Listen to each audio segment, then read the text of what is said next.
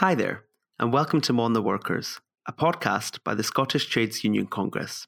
I'm Ewan McLaren. And I'm Karina Liptrot. And in this episode, we're chatting to organisers and activists in the hospitality sector who have recently had a high profile case in the media regarding MacMary, a pub group who run 13 pubs in Scotland, including the Draffens in Dundee and the Luchador in Glasgow. Owners Phil Donaldson and AJ McMenemy also run the abandoned ship bars in Glasgow and Dundee with Richard Davies. With help from Unite Hospitality and Better Than Zero, more than 60 complaints relating to poor practice and ill treatment of staff have been raised in a collective grievance. In this episode, we'll be speaking to Kita Constant, who is a hospitality worker in Dundee working in the Draffens pub. Kita is involved with both Better Than Zero activism and Unite Hospitality and was one of the organisers who helped to get the issue off the ground. Thanks for agreeing to speak to us, Kita. No worries. I'm glad to be here. And we have Tam Wilson, who coordinates Better Than Zero, which is a campaign supported by the STUC that seeks to empower workers to fight bad bosses and unfair work practices. Better Than Zero has helped countless of precarious workers get better working conditions by collective organising and arming workers with the right tools to combat exploitative working conditions in Scotland.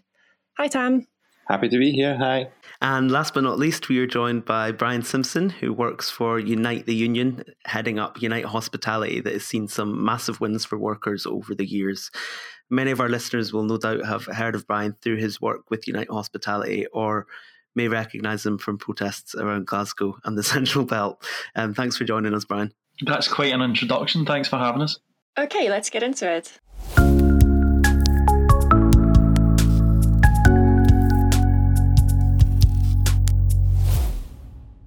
So, just to jump right in, Kita, I was wanting to speak to you first just because I know that you currently work in hospitality in Dundee and have become more involved with unions over the past year through Better Than Zero and Unite Hospitality. But I'm interested to know a little bit more about your journey from starting in hospitality to your current involvement and the ongoing Big Mary dispute. So, can you take us back to how you got involved with activism in the first place? Yeah, so I have worked in hospitality for three years, and um, for a lot of that time, um, continued to have terrible experiences and just kind of said, well, that's just how it is. and a lot of people sort of have that viewpoint on it. And then I guess lockdown kind of put things in perspective because obviously it was a very isolated time, but I actually realized that I was in a much healthier place. And then I was like, maybe this industry is actually pretty terrible for you.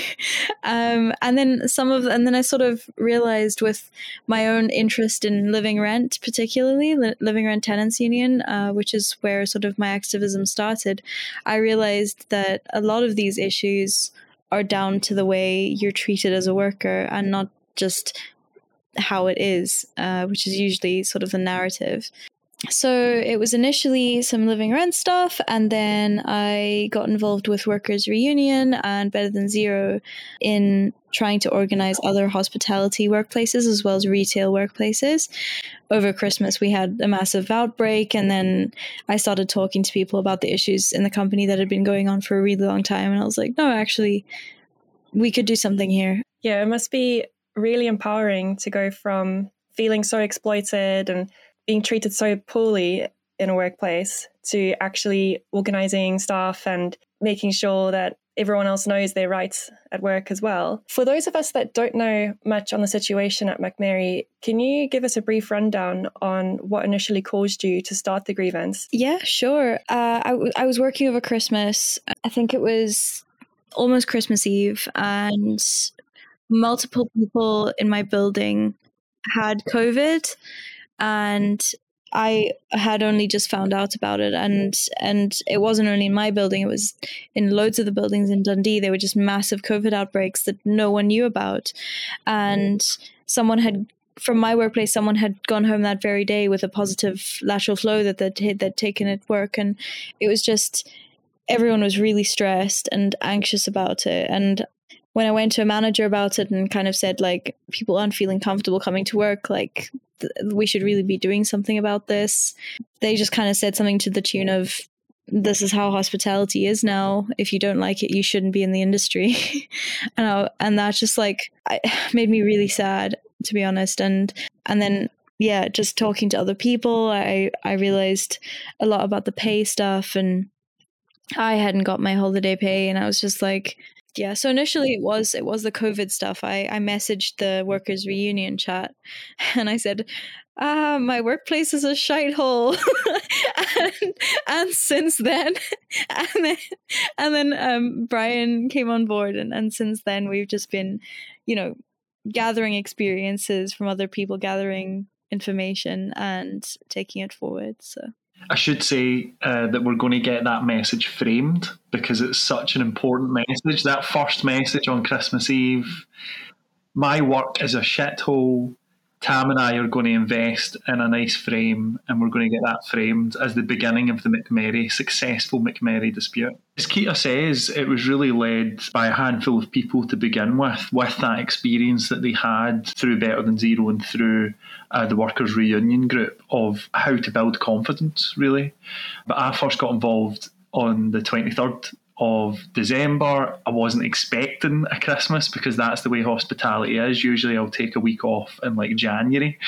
So it was quite exciting to get so many workers involved so quickly. I think we grew from four members to 40 members in five days, you know, which was 45% of the workforce. So it really quickly became a focus of a lot of our resources and attention. But really, it didn't involve a lot from me because Keita and Cherry, who hopefully we'll speak to at some point, they led it from the start, from Dundee. Uh, we had leaders in Glasgow as well. Within a week, maybe 10 days, Keita, I would say that we had leaders in every single one of the 13 venues, which is I've never experienced before in 10 years of organising hospitality workers. It's very unusual that you would get a, a, a, such a chain of um, venues with leaders in each of them that are all taking responsibility. So really, as an organizer, it was a, it was a total pleasure to, to to represent and organize from the start because I didn't need to do much confidence building it just shows that the courage of a handful of people, if they come forward, then it snowballs to go from four to 40 members is just incredible. Mm-hmm. And, and you should be absolutely so proud of yourself for doing that. Just to go slightly deeper into the campaign, what were the key demands that the workers had and what's the response been from the bosses at the top? So the, I mean, I should say it's also the most comprehensive grievance that I've ever um, dealt with. As you said earlier, 65 separate complaints. We broke that up into three kind of subgenres, uh, which is COVID and health and safety, uh, bullying and victimisation, within that a really serious uh, set of allegations around sexual harassment, contractual issues. So basically, holiday pay, sick pay, not getting their wages, basic legal breaches. One of the most shocking examples was uh, they were taking 20, 30 quid from some workers for pension uh, contributions that were not going into a pension pot. There was people who did not even have a Nest pension account set up, but it had 300 quid taken from them in pensions. So it was probably the most comprehensive, serious legal um, grievance that I've, that I've ever dealt with. Um, and I think that agitated so many workers uh, into action.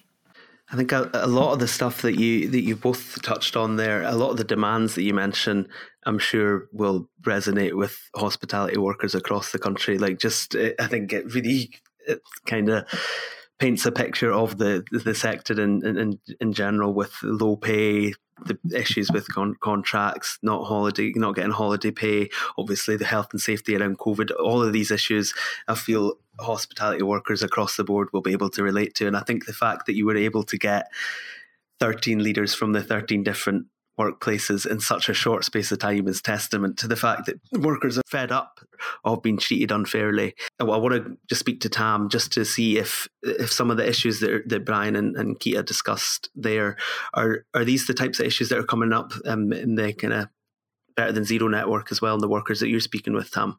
I think a lot of the a lot of the things that, that uh, have come through with this case have, have, have resonated with a lot of the stuff that we've heard over the course of the last couple of years. But I also think that this case in particular has given a bit of confidence to some people who are experiencing similar issues in their workplace to then begin to think about how they might want to challenge it themselves. Like uh, right off the back of us, us and Unite Hospitality posting stuff on, on social media about this case, we've had messages come in saying, wait a minute, these things happen in my workplace as well. Does this mean that I can challenge it? Does this mean that I can do something about it too? But I think there is a real feeling within precarious work uh, not just hospitality, but the way that people are treated in retail, the way that people are being treated in call centres and different workplaces where uh, they aren't necessarily on the most secure contracts, that there is a, a growing appetite to acknowledge that these issues aren't just part and parcel of the jobs that they're in and they are something that they can work together to challenge on. I suppose our job is just um, translating those individual concerns into collective concerns that they can then move forward with. And I think the the McMurray case is a perfect example of the power of doing that collectively rather than just thinking of yourself as an individual worker. Yeah, I think you make a really good point there about other people having contacted you since, and I think that that speaks to the, you know, the power of collective action, and when workers actually come together, it, it certainly can inspire other people to do the same. So, I don't think that your work is just important for you and your colleagues, Kita, but it's definitely had a wider impact as well, which is really amazing to see are things changing for the hospitality sector in Scotland? Do you think they're moving in a more positive direction um, in general? Yeah, uh, I really do. If you look at 2017, when we, or if you look at, you know, pre Better Than Zero, 2015 versus now, there's drastic differences. Apart from the fact that we've now got almost 5,000 hospitality workers in a union in Scotland, I, you know, can only talk to Unite's membership was three or 400 back then.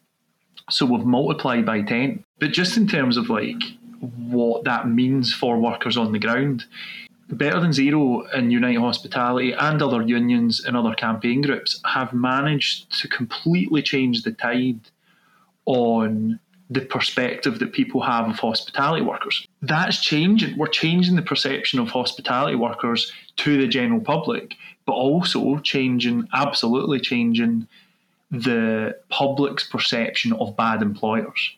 But it's much more exciting to see how workers in hospitality have become empowered by it. The McMurray dispute is the culmination of the building of confidence that we've had over four or five years. And, and from my perspective, it's only going to get better and it's only going to get easier to organise because these workers have got the balls. They've always had the balls, but they've now got the confidence and the examples to speak to to actually give them a bit of realization that they can do it. Yeah, so I, I just, I honestly did not expect what happened to happen. I didn't know how big we'd go. I didn't know that we'd gain so much publicity. And it was really great. Like when that happened, I was just like amazed. And yeah, I guess the only thing I'm hoping for is that it really does set an example. Like there's this thing that happens in hospitality where people realize they have a terrible job and instead of trying to fix the problems they move to another terrible job and then someone new takes their old terrible job and then you know employers will get away with horrible horrible things illegal things just because it's so fluid. So in terms of where we're at with the with the dispute obviously it's ongoing now and i know brian you just mentioned that that you recently had a meeting between the the people at mcmurray um, and uh, workers. Where are we at the moment in this dispute?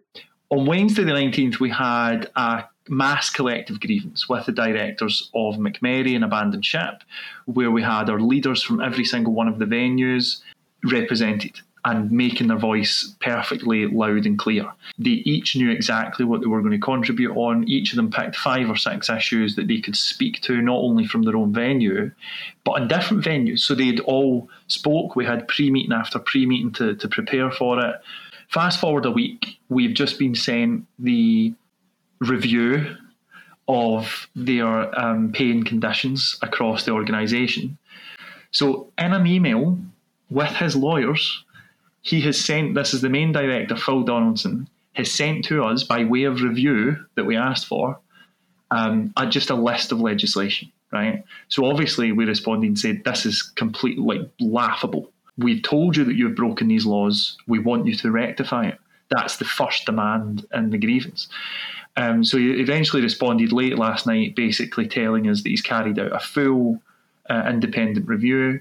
He's appointed an independent adjudicator to look at the sexual harassment claims, the sexual assault claims.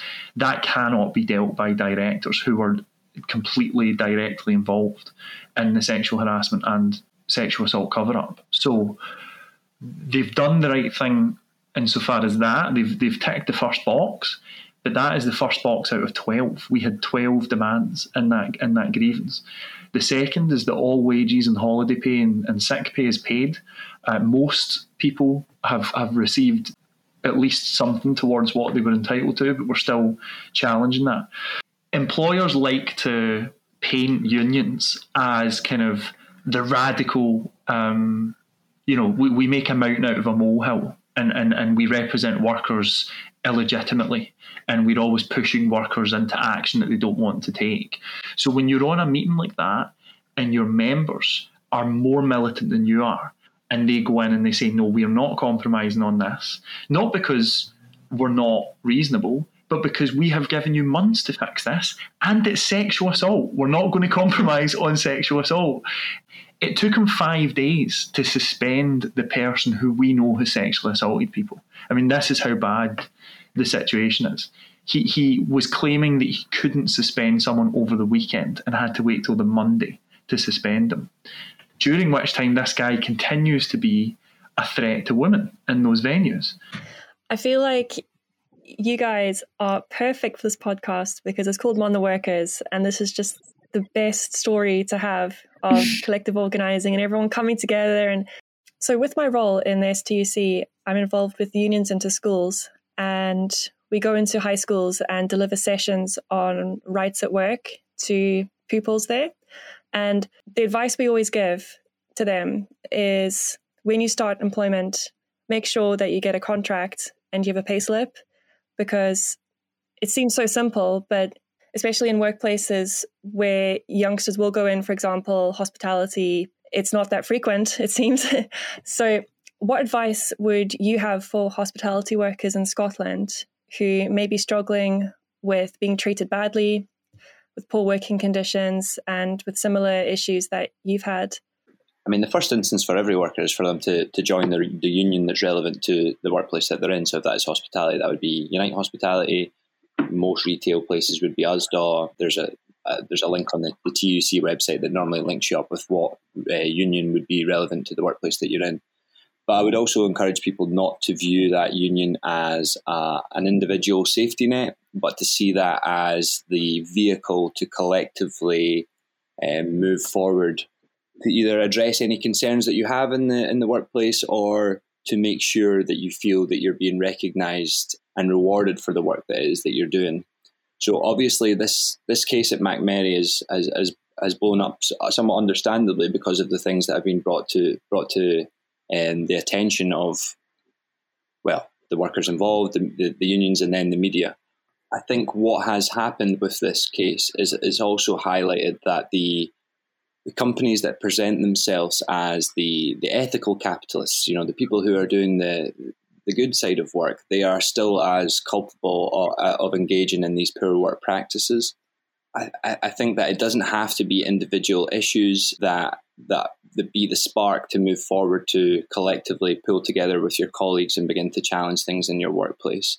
I think this case has helped us recognize that this is something that happens right across the industry and it is not a moralistic argument against one specific employer, but it is in fact something that is embedded deeply within the the industry and related industries and, and different forms of precarious work.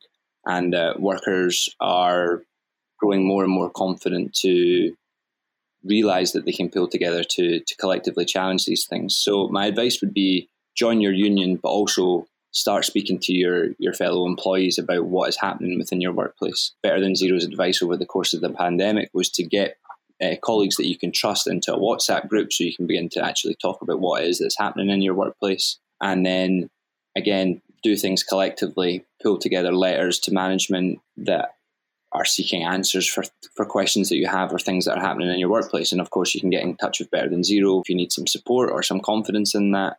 And also, we have like a range of different training and unions are the movement of trade unions is the greatest vessel for change that we have as working people. There's no doubt about it. So when it comes to hospitality, you know, I'm not just being biased on this. There is there is only one game in town, and that is Unite Hospitality. It's the only bespoke. Um, it's not just a campaign. It's the only bespoke organising um, section uh, for hospitality workers. And to be specific, we're meaning bar workers, hotel workers, restaurant workers, cafe workers, people that work in casinos as well, um, people that work in catering and brewing, as we've seen recently with the Brewdog um, case. So if you work in that sector or that subsector, you should be in Unite Hospitality. The in terms of where to go to find us, we're probably stronger on social media than we are anywhere else. So if you just go to at Fair Hospitality or at Unite Hospitality, um, you'll be able to find us on there. Just send us a message, and that will inevitably get through to myself or Kita or whoever's on the other side of that line. Wow, we could really talk about this all day, but unfortunately, we're out of time now. So thank you so much, Brian, Tam, and Kita, for being with us. Really appreciate it.